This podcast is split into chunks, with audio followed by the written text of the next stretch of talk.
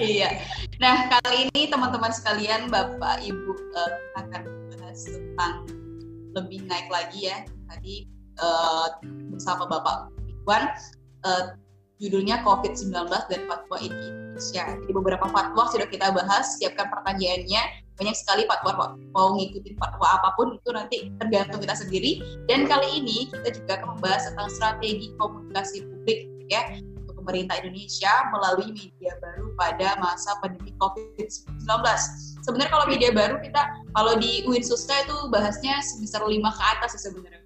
Hmm. Cuman ini luar biasa sekali sebelum kita mungkin masuk 6, 7, 8 ini kita dapat ilmunya hari ini bersama Ibu Nani ya tentang media baru. Ya, sebelum masuk ke uh, topik intinya Bu. Kalau misalnya terkait dengan adanya isu ataupun hoax dan lain sebagainya kan berarti kan uh, lebih apa ya, lebih harus peka dengan uh, adanya pemberitaan yang beredar pada saat ini. Nah, itu bagaimana cara menanggapi sebelum sebelum kita bahas materi Bu? Menanggapi beberapa informasi yang kita terima dari Instagram, sosial media, website ataupun mungkin dari orang-orang yang tidak tidak belum tentu dipercaya. Bu Nani. Nah itu uh, karena kita tuh sebetulnya sekarang ada di era banjir informasi, di mana informasi itu banyak sekali menerpa kita sehari-hari. Buka smartphone langsung ada informasi apa seperti itu. Buka sosial media dapat informasi juga. Buka instant messaging seperti WhatsApp, Line itu juga dapat informasi. Sementara kita tidak bisa memastikan bahwa informasi itu betul-betul fakta atau uh, hoax nih gitu, berita bohong atau disinformasi. Nah, uh, tentu dibutuhkan kedewasaan dalam perilaku memilah-milah berita mana saja yang mau kita konsumsi sehari-hari. Jadi tidak perlu semua info kita lahap semua, itu kan tidak efektif juga sebetulnya gitu. Jadi kita tuh sebetulnya lebih minat ke info yang seperti apa kemudian uh, kalau bisa untuk portal beritanya uh, ikuti yang memang atau kita install aplikasi di smartphone kita itu yang memang kredibel. Seperti contoh misalnya kalau saya itu uh, bacanya selain Kompas Tempo dan juga Tirto seperti itu Tirto ID. Uh, kemudian yang sekarang lebih uh, bagus juga dan masih baru umurnya baru enam tahun itu adalah IDN, IDN Time sama IDN Media. Jadi saya tidak semua uh, tidak membaca semua berita dari semua portal berita online gitu loh. Jadi uh, kita bisa mengendalikan dari diri kita sendiri karena kan memang kekhasan media baru itu. Kita bisa memilih konten mana yang mau kita uh, serap dan konten mana yang tidak mau uh, kita ikuti begitu. Dari situ uh, kita bisa memastikan bahwa informasi yang kita terima itu uh, bisa dipertanggungjawabkan oleh pihak media. Baik, luar biasa sekali ya. Jadi kita juga harus memfilter ya Bu media mana yang harus dijadikan yeah. referensi informasi. Nah, lanjut Bu, kita juga akan membahas tentang strategi komunikasi publik langsung ke intinya agar kami dan juga para narasumber serta teman-teman bisa mendapatkan langsung ke intinya melalui media baru di masa pandemi COVID-19. Silakan Ibu. Oke. Terima kasih banyak Mbak Tamara atas perkenalannya dan pengantarnya. Saya mau tanya dulu, ini saya sudah share screen, apakah sudah bisa dilihat? Sudah? Sudah, Bu. Sudah, Bu. Oke, terima kasih uh, kepada Pak Usman. Terima kasih atas kepercayaannya. Kita belum pernah ketemu, tapi Pak Usman memberikan saya uh, apa ya kesempatan untuk bisa sharing dengan teman-teman mahasiswa. Ternyata setelah posternya beredar, banyak juga teman uh, dosen dari Kalbis Institute. Saya boleh menyapa dulu ya. Dari ada Pak Agus Trianto, ada Pak Donan, kemudian ada Pak Henry, ada Pak Tri juga. Terima kasih. Kemudian ada beberapa uh, murid dan mahasiswa saya dari uh, eh, PKP Nusantara Jaya, kemudian juga dari Kalbis Institute tadi saya lihat juga ada yang masuk. Uh, sebetulnya saya mau uh, sampaikan dulu bahwa saya itu sedang melakukan riset dan riset terakhir saya itu berjudul Case Study of Crisis and Emergency Risk Communication by Government of Indonesia in Facing COVID-19. Seperti itu. Jadi uh, apa yang akan saya bagi hari ini adalah sebagian data dari hasil amatan saya terkait riset saya tersebut. Jadi kalau data keseluruhannya itu akan saya presentasikan dalam konferensi internasional yang akan berlangsung pada bulan Juli mendatang. Gitu. Uh, tadinya saya pikir uh, kayaknya nggak apa ya nggak etis kalau misalkan saya curi start. Tapi toh ini yang saya bagi tidak keseluruhan. Nanti justru di forum ini juga mungkin saya akan dapat banyak insight baru atau pertanyaan-pertanyaan yang muncul dari audiens itu bisa memperkaya uh, materi saya tersebut khusus untuk paper yang uh, akan nantinya dipublikasikan uh, dalam jurnal ilmiah internasional seperti itu. Nah, uh, saya dapat info dari panitia bahwa saya dapat uh, waktu kurang lebih 20 menit untuk memaparkan sesi dan saya ingin kita semua disiplin dalam uh, waktu terkait waktu ya. Tadi saya sudah standby sejak jam 8 kurang, tapi ternyata kita mulai jam 9 kurang lebih. Nah, maka uh, saya mohon izin bahwa saya akan tetap live dari forum ini di jam 12 tepat. Seperti itu. Oke. Okay.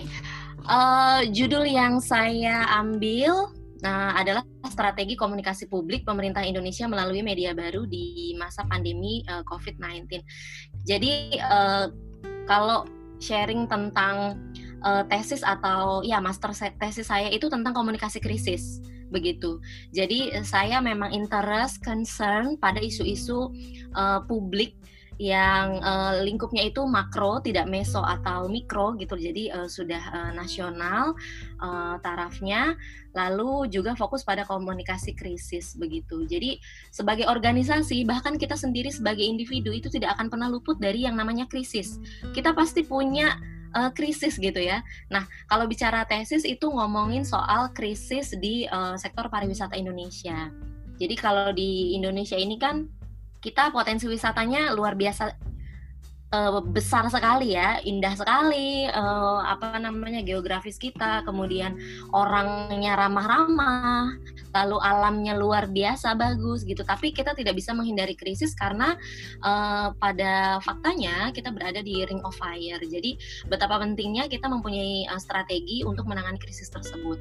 Nah terkait COVID ini uh, ini menarik kenapa? Karena nggak tahu ya, saya merasa uh, di satu sisi bersyukur juga bahwa saya menjadi saksi hidup uh, bahwa saya mengalami uh, yang namanya krisis global yang ini tidak bisa jadi tidak uh, dialami oleh semua atau generasi mana pun tidak semua orang bisa mengalami ini. Jadi kalaupun memang kita sudah bosan, kemudian apalagi uh, muak dengan kondisi seperti ini. Coba kalau kita ambil dari sisi positifnya, banyak hal yang bisa uh, kita pelajari, kita bisa merefleksikan lagi. Kita mau apa ke depan, goalsnya lebih bisa dimatangkan lagi seperti itu, persiapannya dan lain-lain. Nah, jadi uh, pandemi ini uh, juga menjadi satu berkah tersendiri bahwa kita semua bisa menyaksikan uh, sesuatu yang muncul tiba-tiba tanpa ada prediksi kemudian uh, tanpa negara mana pun siap, tanpa pihak mana pun yang punya strategi yang bisa dilakukan gitu loh. Kita sem semua sama-sama bingung, sama-sama uh, nggak tahu harus berbuat apa ya. Jangankan kita individu, negara pun sama dunia. Uh, kita tidak berbicara hanya Indonesia. Negara maju sekalipun itu tergopoh-gopoh me, menyusun strategi. Bagaimana caranya menangani krisis ini? Karena ini belum pernah terjadi sebelumnya. Seperti itu. Jadi ya kita kita ikuti saja gitu. Terus kita mulai merefleksikan ada apa ya gitu. Uh, apa yang bisa diambil? Apa yang bisa dimanfaatkan uh, seperti itu nah ini saya, uh, sharing data dari covid19.go.id yang digagas oleh uh, tim gugus tugas percepatan penanganan COVID-19 di Indonesia yang itu ditunjuk oleh dibentuk ya dibentuk untuk menangani COVID ini dari BNPB Badan Nasional Penanggulangan Bencana. Indonesia kini sudah masuk ke eh, uh, 30 negara dengan kasus COVID-19 terbanyak di dunia. Artinya kita masuk ke ranking 30 besar gitu ya untuk kasus terbanyak di dunia secara global. Tapi untuk di Asia Tenggara kita ranking satu gitu loh untuk kasus COVID-19-nya. Jadi betapa uh, bukan ancaman yang main-main lagi. Ini sudah sangat serius gitu loh untuk Indonesia sendiri. Jadi kenapa sih sekarang uh, PSBB sudah mulai dilonggarkan gitu di Jakarta sendiri? Uh, tadi pagi saya baca berita bahwa Pak Anies mau me, apa ya, memperpanjang masa transisi PSBB menjadi sampai akhir Juni 2020. Itu tadinya kan diprediksi Mei akan mereda ya, tapi nyatanya apa? Prediksi itu melesat melesatnya tuh benar-benar jauh sekali karena di bulan Juni justru kasus itu melonjak pesat. Kemarin kasus positif COVID itu sampai 1.330 sekian kasus satu hari dalam satu hari, tertinggi sepanjang eh, apa namanya COVID ini terjadi di Indonesia sejak uh, akhir Februari seperti itu. Jadi prediksinya tuh melesat jauh, justru malah semakin banyak dan rekor tertinggi kasus ter perharinya tuh adanya di bulan ini justru bulan Juni ya. Lalu uh, jubir uh, presiden, jubir dari uh, P2P Kemenkes Pak Ahmad Yuryanto itu mengklaim bahwa kenaikan kasus positif itu karena pemerintah gencar melakukan pemeriksaan spesimen. Ini saya uh, kasih tinta merah kenapa? Karena justru bagi saya statement ini adalah mulai me, me, apa ya mengkonfirmasi kalau di awal-awal kan Indonesia tuh menampik ya. Kita nggak ada ini nggak ada COVID karena apa? Kalau dikaitkan dengan agama uh, katanya ada ini kalau kata uh, wakil presiden kita itu karena Indonesia uh, berkat doa kunut seperti itu. Kemudian ada juga uh, semua aktor-aktor publik gitu ya representasi pemerintah menteri-menteri itu banyak yang berkelakar. Uh, tidak ada apa itu corona. Kalau kata uh, apa Pak Luhut itu bilang bahwa corona merek mobil ya gitu. Jadi semua berkelakar semua menampik uh, realitas yang sesungguhnya sudah masuk. Bahkan Menkes kita juga di awal-awal itu Pak Terawan menampik isu ini dengan menantang Harvard University yang melakukan penelitian tentang uh, COVID yang juga menyampaikan bahwa paling tidak harusnya di Indonesia sudah ada lima kasus di Januari itu. Tapi di Februari uh, ditampik oleh Menkes malah bilang uh, itu hoax. Kemudian apalagi? Saya tantang Harvard untuk bisa menyajikan data-datanya. Tapi realitasnya apa hari ini? Indonesia menjadi ranking satu di Asia Tenggara dan itu uh, menampar kita semua bahwa di awal itu kalau tidak tahu uh, Mbok Yo komunikasi publiknya itu dibuat se smooth mungkin kayak gitu tidak tidak menyinggung pihak-pihak atau tidak meremehkan yang namanya ilmu pengetahuan atau sains gitu karena penelitian itu kan berdasar ya. Metodologinya jelas ketat dan juga uh, bukan berdasarkan prediksi-prediksi omong kosong belaka gitu. Jadi sangat dikecewakan ketika banyak sekali aktor publik yang me, apa ya membuat atau berkelakar tentang uh, COVID di Indonesia ini. Nah, untuk global sendiri sudah menjangkiti 216 negara di dunia COVID ini. Terkonfirmasi 8.242.999 jiwa dan meninggal sampai 445.535 jiwa. Ini data kemarin. Saya yakin untuk data hari ini tanggal 20 Juni itu sudah lebih tinggi lagi begitu, bukan malah berkurang ya. Nah, di Indonesia sendiri bagaimana? Per kemarin kita sudah uh, total 43.803 jiwa yang positif ya, yang suspek. Lalu yang sembuh 17.349 kemudian ada 2.373 orang yang meninggal akibat uh, krisis pandemi ini kalau kita melihat ini sebagai angka ini sekedar angka ya, tapi ini nyawa manusia dan hidup itu kan merupakan hak asasi manusia gitu loh. Jadi bagaimana pemerintah dalam hal ini harus bisa menjamin setiap uh, hak asasi warga negaranya. Nah, ini juga data uh, terakhir infografis yang saya dapatkan bisa dilihat peta persebarannya ada warna hijau, ada warna kuning, oranye, dan merah. Dan tentu warna-warna ini bukan sekedar warna, tapi berimplikasi pada sosial, kemudian eh, kebijakan ekonomi yang akan diambil, kemudian juga pendidikan. Kemarin kalau kita simak apa yang disampaikan oleh eh, Mendikbud, Bapak Nadiem Makarim, hanya eh, yang zona hijau yang boleh sekolah datang ke sekolah sisanya yang kuning oranye merah itu semua harus tetap sekolah dari rumah begitu karena uh, mereka Mendikbud dalam hal ini Pak Nadi menyampaikan bahwa keselamatan dan kesehatan uh, siswa itu yang utama begitu.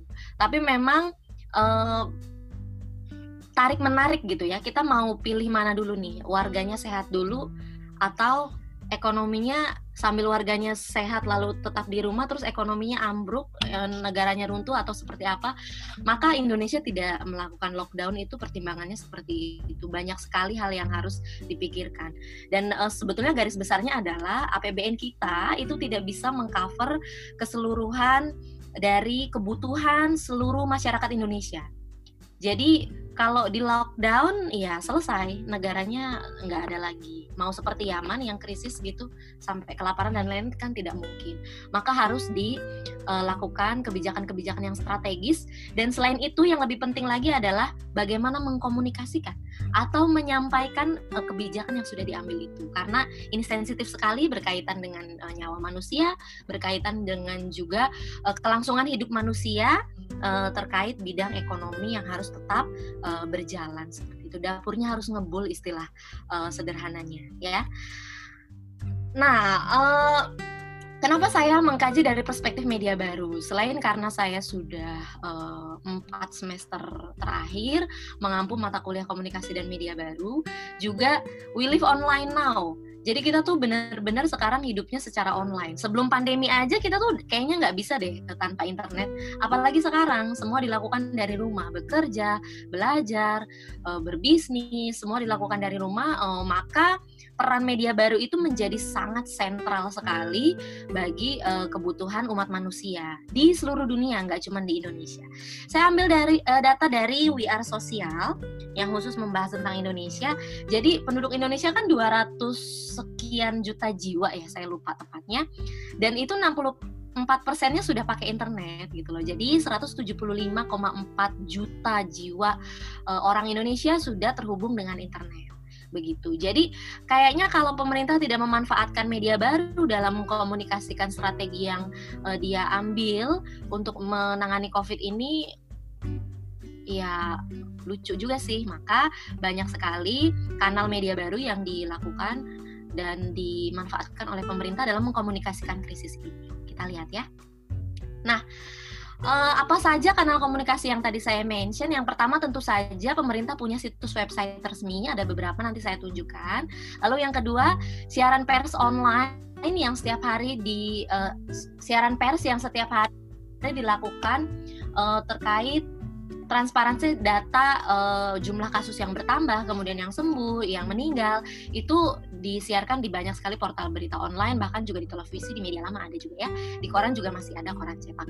Terus yang ke berikutnya adalah pemerintah juga melakukan uh, ini pembuatan aplikasi atau apps yang bisa kita download, yang kita bisa install kemudian di smartphone kita. Uh, aplikasinya apa saja nanti saya tunjukkan juga. Lalu yang keempat media sosial. Nah ini menarik. Uh, pengguna media sosial di Indonesia kan banyak sekali. Nanti saya tunjukkan juga datanya. Tapi pemerintah tuh nggak punya media sosial khusus penanganan COVID. Jadi nebeng, nebeng di mana? Di akun media sosialnya BNPB itu untuk Facebook, Instagram, dan Twitter. Kemudian ada juga di akun YouTube-nya Sekretariat Presiden. Terus yang terakhir itu di uh, Instagram-nya Presiden Jokowi. Entah deh uh, pertimbangan pemerintah apa? Kenapa tidak ada uh, akun media sosial yang khusus buat mengkomunikasikan COVID ini? Tapi uh, ikut ya uh, atau apa istilahnya masuk ke dalam media sosial media sosial yang akun-akun uh, yang sudah ada. Padahal menurut saya ini akan menjadi rancu. Kenapa? Karena kalau misalkan akun uh, eh, BNPB nih, misalkan Facebook, Instagram, dan Twitter hanya berisi tentang COVID-19, itu nggak bener juga sih. Kenapa? Karena BNPB itu nggak cuma ngurusin COVID loh sebetulnya, tapi juga ngomongin apa? Sekarang sudah mulai uh, kering nih. Nanti ada kebakaran hutan, itu kan krisis juga, bencana nasional juga yang harus dikomunikasikan. Uh, Terus gimana? Uh, bertumpang tindih nanti infonya dengan uh, COVID seperti itu. Demikian juga dengan uh, Instagramnya Pak Jokowi, kan infonya banyak sekali hal-hal atau aktivitas yang dilakukan oleh Pak Jokowi, uh, tapi juga disisipkan dengan info ter terkait penanganan uh, COVID-19. Menurut saya ini menjadi kritik ya buat pemerintah bahwa idealnya ada satu uh, akun media sosial khusus yang dibuat untuk menangani uh, COVID-19 di Indonesia. Berikutnya selain media sosial itu ada chatbot WA. Jadi di nomor ini 0811 333 19 ini kita bisa chat uh, dan bertanya tentang COVID. Nanti akan ada penjelasan, ada arahan, ada hal-hal apa yang harus dilakukan seperti itu melalui WhatsApp ini. Lalu yang berikutnya pemerintah juga menggalakkan SMS broadcast. Kalau teman-teman uh, pakai provider tertentu, saya kan pakai Telkomsel nih ceritanya. Waktu mau Lebaran ada uh, broadcast dilarang mudik. Kemudian ada juga itu dari kalau dilarang mudik itu tentu saja dari uh, Kemenhub ya, Kementerian Perhubungan. Lalu juga ada larangan terkait uh, beribadah gitu loh. Ibadah di rumah, belajar di rumah itu dari Menkominfo ada juga seruan untuk yang mau balik ke Jakarta harus punya surat izin dulu seperti itu. Itu juga ada. Lalu ada juga uh, eh, SMS broadcast dari gugus tugas gitu. Padahal saya nggak pernah apply, nggak pernah submit, nggak pernah apa. Tentu saja pemerintah bekerja sama dengan operator seluler untuk menyebarkan SMS broadcast terkait seruan-seruan apa saja yang dibutuhkan uh, oleh publik saat ini.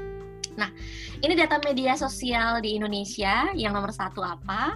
Kalau teman-teman suka nonton vlog, nonton video, atau tutorial tertentu di YouTube, ya kita itu 88% pengguna media sosial di Indonesia, orang-orang Indonesia tuh seneng banget nontoninnya YouTube seperti itu.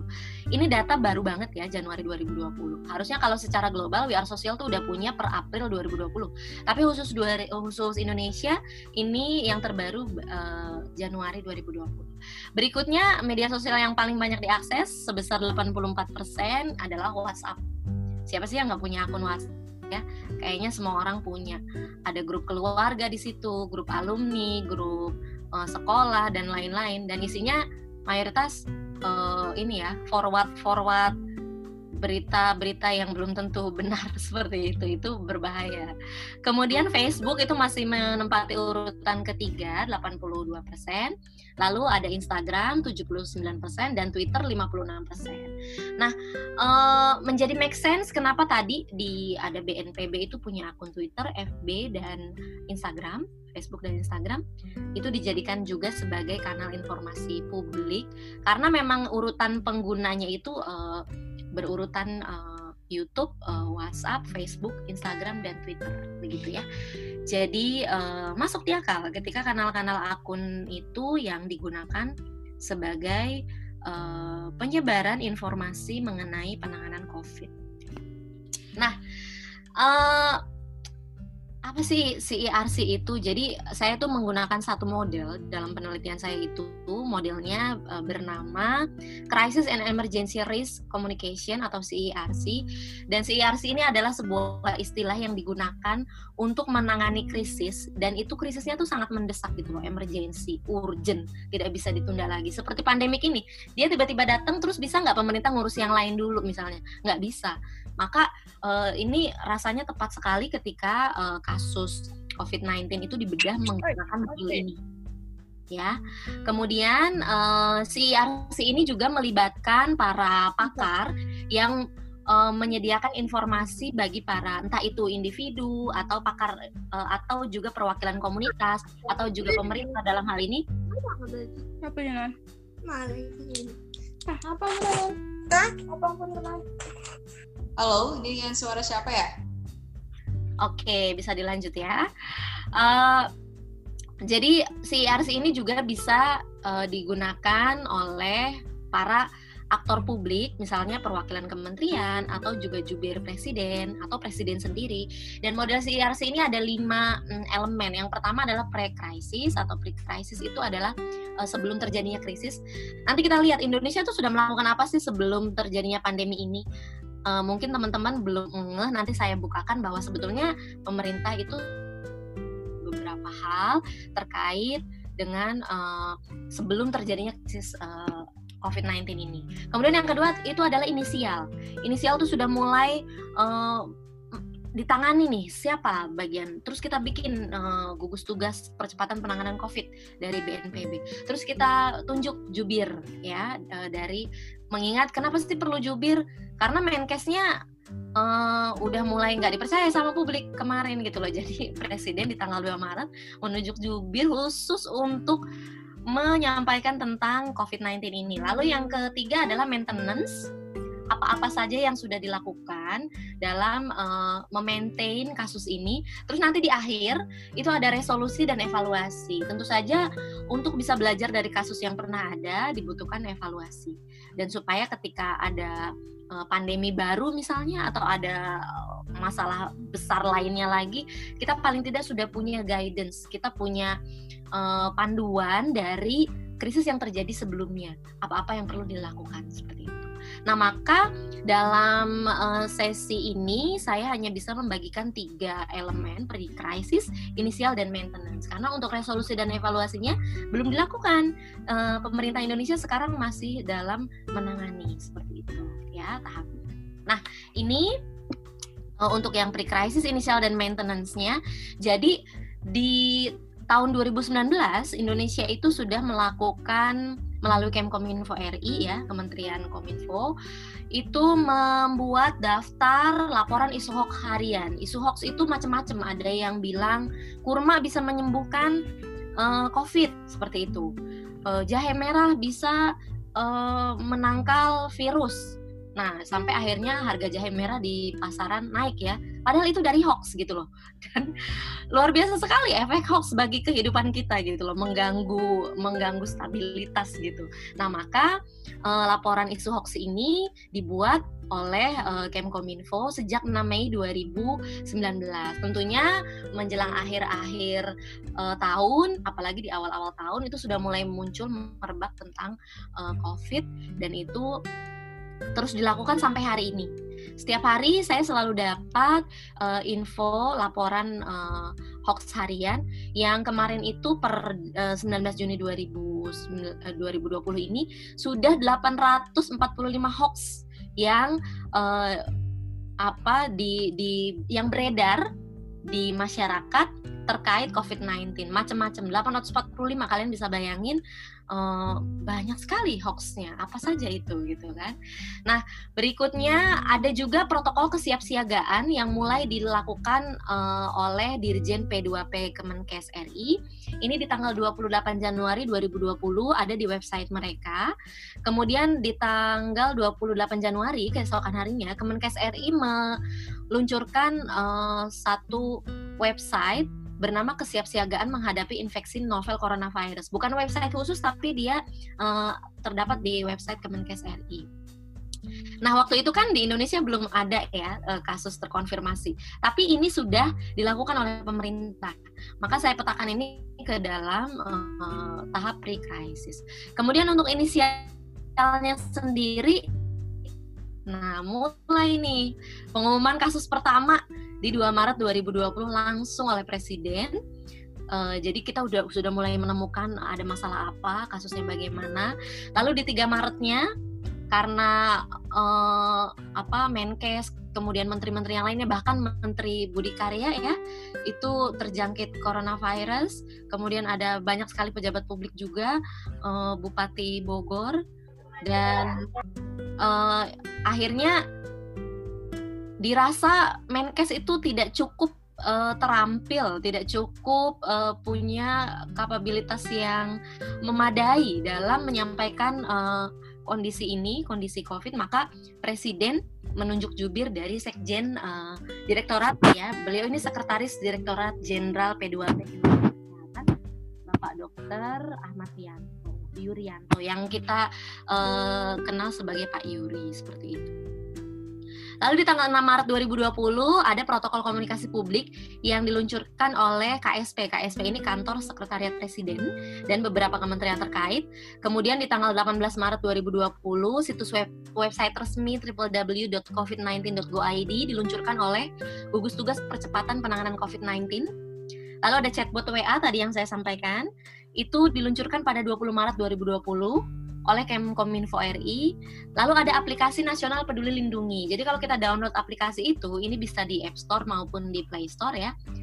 Kita nanti harus menyalakan uh, Bluetooth untuk bisa uh, mereka tuh mendeteksi kita ada di mana. Terus kita akan dikasih uh, semacam warning sama mereka. Kalau misalkan di daerah kita itu ada yang uh, positif gitu. Jadi supaya kita lebih berhati-hati. Itu peduli lindungi itu salah satunya itu dan aplikasi ini tentu saja terus-menerus diperbarui ya, diupdate, diupdate gitu untuk uh, pengembangan fitur-fitur. Kemudian ada juga aplikasi Bersatu Lawan COVID-19 ini oleh gugus tugas percepatan penanganan COVID-19 diluncurkan 23 Mei 2020. Lalu untuk Pemprov DKI Jakarta sendiri khusus di tanggal 11 Juni kemarin itu meluncurkan meluncurkan yang namanya kalkulator COVID-19 di fitur JAK CLM di aplikasi Jaki. Ini sebuah aplikasi yang bisa didownload oleh uh, warga Jakarta dan kita bisa menghitung. Misalkan gini, kita kemarin uh, habis ketemu sama orang, terus tujuh hari kemudian kita tuh demam. Nah, uh, info tersebut bisa kita input di dalam aplikasi ini, terus nanti akan ada kalkulator yang menghitung bahwa sebetulnya kita itu uh, positif atau negatif gitu. Kebetulan kemarin saya habis ikut rapid test di Kemensos dan hasilnya negatif, uh, dan itu cukup membantu ya bahwa ya negara hadir lah gitu dalam hal ini melalui Kemensos memberikan uh, fasilitas rapid test untuk masyarakat.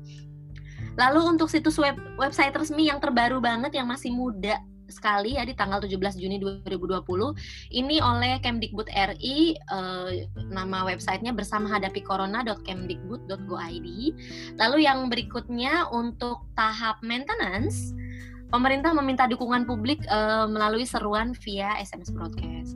Uh, seruan untuk menjaga jarak, social distancing, physical distancing, seruan untuk tidak mudik, seruan untuk belajar, beribadah dan juga uh, bekerja dari rumah. Banyak sekali seruan yang di uh, apa lakukan oleh pemerintah melalui Kemenkominfo, Kemenkes, gugus tugas dan BNPB. Begitu. Jadi ini peta uh, eh, CRC pemerintah Indonesia dalam menghadapi COVID-19. Kemudian saya mau kasih beberapa insight hasil refleksi dari studi saya ini bahwa begini. Pada dasarnya COVID-19 ini sendiri kan belum final ya atau belum fix gitu loh. Kita nggak tahu ini tuh sebetulnya COVID-19 ini virus yang seperti apa, bagaimana penanganannya semua berubah, semua bergeser karena berkembang ya. E, demikianlah ilmu pengetahuan bekerja gitu loh. Jadi e, di awal WHO bilang hanya orang contohnya nih, hanya orang yang sakit yang boleh pakai masker atau yang merawat orang sakit begitu. Yang sehat nggak boleh pakai masker. Tapi sekarang e, semua wajib pakai masker kalau keluar rumah. Nah, hal-hal seperti itu kan sebetulnya membingungkan tapi kita semua harus paham bahwa memang hakikat dari uh, virus ini sendiri belum fix. Dan inilah tantangan bagi pemerintah untuk bisa menyampaikan sesuatu yang belum final tapi menyampaikan dengan benar itu gimana caranya dan bisa diterima oleh uh, publik seperti itu. Maka diperlukan strategi komunikasi publik yang tepat agar kepercayaan dari masyarakat itu tetap tumbuh. Jadi masyarakat itu tidak ilfil sama pemerintahnya gimana sih kok berubah-berubah gitu. Boleh saja berubah-berubah tapi sampaikan dengan logis dengan uh, bahasa yang sederhana. Pemerintah harus mampu mengkomunikasikan kondisi krisis secara meyakinkan dengan basis data yang kuat. Tentu saja tidak boleh uh, klaim ya, hanya klaim, tapi harus ada datanya. Ini seperti ini. Kenapa kita harus uh, pakai masker sekarang sementara kemarin dilarang? Tentu itu bukan kebijakan dari kita, tapi WHO sendiri yang menyerukan itu dan itu di dipatuhi oleh seluruh dunia seperti itu. Misalnya begitu. Masyarakat dibuat bingung dengan pilihan kebijakan seperti pulang kampung diperbolehkan tapi mudik dilarang. Dulu tuh seperti itu. Jadi narasi yang dibangunnya itu gimana nih? Uh, mudik sama pulang kampung apa bedanya? Kata uh, Presiden Jokowi kalau mudik itu cuman pulang doang sebentar uh, kayak silaturahmi gitu sama keluarga di kampung. Terus dia balik lagi ke Jakarta itu yang dilarang. Tapi kalau pulang kampung benar-benar pindah dia nggak domisili lagi di Jakarta tapi udah pulang benar-benar menetap di daerah. Itu yang boleh katanya. Pulang kampung boleh tapi mudik dilarang. Nah narasi seperti ini kan membingungkan gitu ya. Dan ini disampaikan oleh presiden sendiri. Menurut saya ini uh, tidak efektif ya. Karena jatuhnya ke bawah itu sampai ke grassrootsnya itu gimana? Yang betul tuh gimana? Jadi sebenarnya mudik dilarang atau di uh, bolehkan begitu. Kemudian terkait transparansi informasi terbaru, ini kan terus menerus nih setiap hari diupdate sama Pak Yuri disampaikan setiap sore itu ya terkait data jumlah kasus yang uh, positif lalu total pasien yang meninggal berapa bahkan uh, juga uh, berapa orang yang sudah mulai sembuh. Tapi ternyata data ini saja tuh tidak cukup ya bagi kita semua. Publik perlu juga uh, uh, mendapatkan informasi mengenai kenapa misalnya keputusan uh, PSBB yang diambil bukan lockdown. Uh, tentu saja akhirnya publik menerka-nerka sendiri gitu ya bahwa oh apa karena kita uh, tidak bisa kalau lockdown ya uh, terkait ekonomi dan lain-lain gitu. Kenapa tidak disampaikan aja? Jangan jangan buat publik menerka-nerka seperti itu. Sampaikan saja bahwa memang kita tuh nggak bisa APBN kita tidak bisa mengcover seluruh hajat hidup 200 uh, sekian juta jiwa di Indonesia ini melalui APBN-nya ketika kita lockdown. Tapi itu tidak disampaikan. Cuma uh, kita PSBB ya kayak gitu. Pembatasan sosial berskala besar gitu. Terus memangnya kenapa kita tidak dilibatkan gitu? Jadi ketika publik semua dilibatkan itu akan tumbuh uh, rasa memiliki gitu, saling memiliki. Ini uh, semua masalah kita bersama, bukan cuma masalah pemerintah gitu. Maka ketika itu disampaikan dengan baik, publik dapat turut saling bekerja sama. Berikutnya, jangan lupa juga bagi pemerintah untuk uh, bisa terus mengedukasi masyarakat dengan bahasa yang sederhana, karena perubahan perilaku itu perlu dilatih ya. Jadi kecerdasan emosi seperti misalnya dulu kita nggak pernah cuci tangan, sekarang lebih rajin cuci tangan. Dulu kita uh, apa namanya tidak ganti baju kalau keluar dari rumah gitu, keluar rumah kemudian uh, sampai rumah masih pakai baju yang sama kayak gitu. Kalau sekarang kan uh, perlu berubah itu semua. Dan perubahan perilaku itu tidak instan, perlu dilatih. Itu terkait kecerdasan emosi. Jadi kecerdasan emosi itu tidak ada sekolahnya, tapi perlu dilatih setiap hari. Dan uh, ini terus menerus harus diedukasi masyarakat itu terkait perubahan perilaku yang ke arah lebih hygiene, kemudian lebih uh, apa namanya disiplin lagi dari sisi kebersihan, kesehatan seperti itu. Kemudian juga perlu adanya pesan yang terstandar dan juga tepat sasaran. Tentu saja pesan ini harus disesuaikan bahasanya dengan audiens ya. Uh, apakah anak-anak, kemudian dewasa, orang tua, atau uh, dari segmentasi pendidikannya seperti apa itu disampaikan harus uh, beragam sesuai segmentasi mereka. Lalu disampaikan dengan konsisten ya, terus menerus, tidak pernah putus. Uh, melalui media komunikasi yang cocok media komunikasinya itu uh, dipilih kayak tadi misalkan kita tidak boleh menutup mata bahwa pengguna media sosial di Indonesia itu sangat tinggi gitu ya dari dari 100 uh, eh, persen pengguna internet di Indonesia 88 persennya mainan YouTube gitu nah pemerintah harus bisa memikirkan ini dan menjadikan kanal uh, media sosial yang tepat apa gitu untuk menyampaikan pesan-pesan terkait penanganan COVID. Lalu juga tetap berpikir untuk menghindari virus bukan hidup bersama COVID-19. Saya tahu bahwa WHO itu, itu bilang bahwa kita sudah mulai harus berdamai dengan virus. Terus Indonesia punya narasi seperti ini, kita akan uh, hidup bersama virus gitu. Baik. Tapi kan yang tepat uh, bukan hidup bersama virus gimana ya? Ya tetap harus dihindari gimana caranya tetap uh, melakukan kehidupan dan juga uh, melatih diri untuk lebih disiplin lagi dari sisi kebersihan seperti itu. Lalu juga tidak uh, boleh terjebak pada narasi yang tidak penting yang sebetulnya tidak berhubungan dengan kesehatan. Kemarin itu uh, kan dokter Reisa ya ditunjuk sebagai uh, tim uh, komunikasi publik juga membantu Kak Yuri dan dokter ini kan katanya bukan ASN, bukan aparatur sipil negara. Lalu dia menerima banyak sekali endorsement di akun sosial media Instagramnya. Terus hal itu diributin sama publik gitu loh, sampai ditampik sama uh, Pak Joni Menkominfo. Kita nggak usah ke situ lah, fokus saja pada masalah. nah, narasi yang seperti itu kan sebetulnya uh, tidak penting ya, tidak fokus ke penanganannya. Tapi uh, maka harus punya nih, pemerintah harus punya strategi yang tepat gimana caranya menyampaikan itu.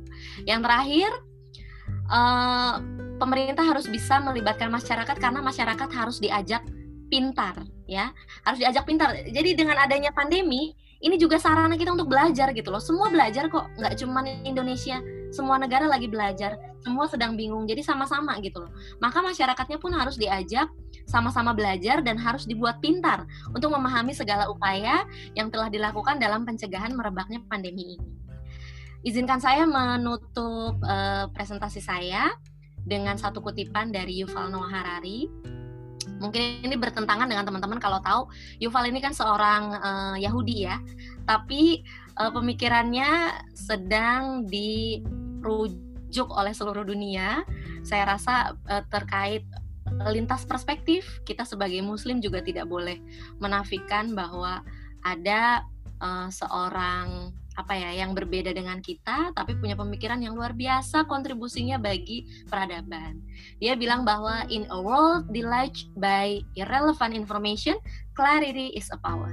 Terima kasih. Assalamualaikum warahmatullahi wabarakatuh. Waalaikumsalam warahmatullahi wabarakatuh. Luar biasa ya. Waalaikumsalam warahmatullahi wabarakatuh. Kalau misalnya satu jam sebenarnya kurang ini Bu.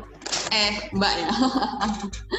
Saya ganti uh, apa handphone ya agar bisa baca semua chat yang masuk pada uh, pagi udah siang ternyata udah siang hari ini ya jadi karena nanti Bu Nani juga akan dan meninggalkan kita semua dan meninggalkan juga di ilmu-ilmu sebenarnya kalau misalnya kita bahas satu jam dua jam pengen lagi jadinya apalagi tentang media baru kan ibaratnya sekarang kita sebagai apalagi anak komunikasi ya Bu ya.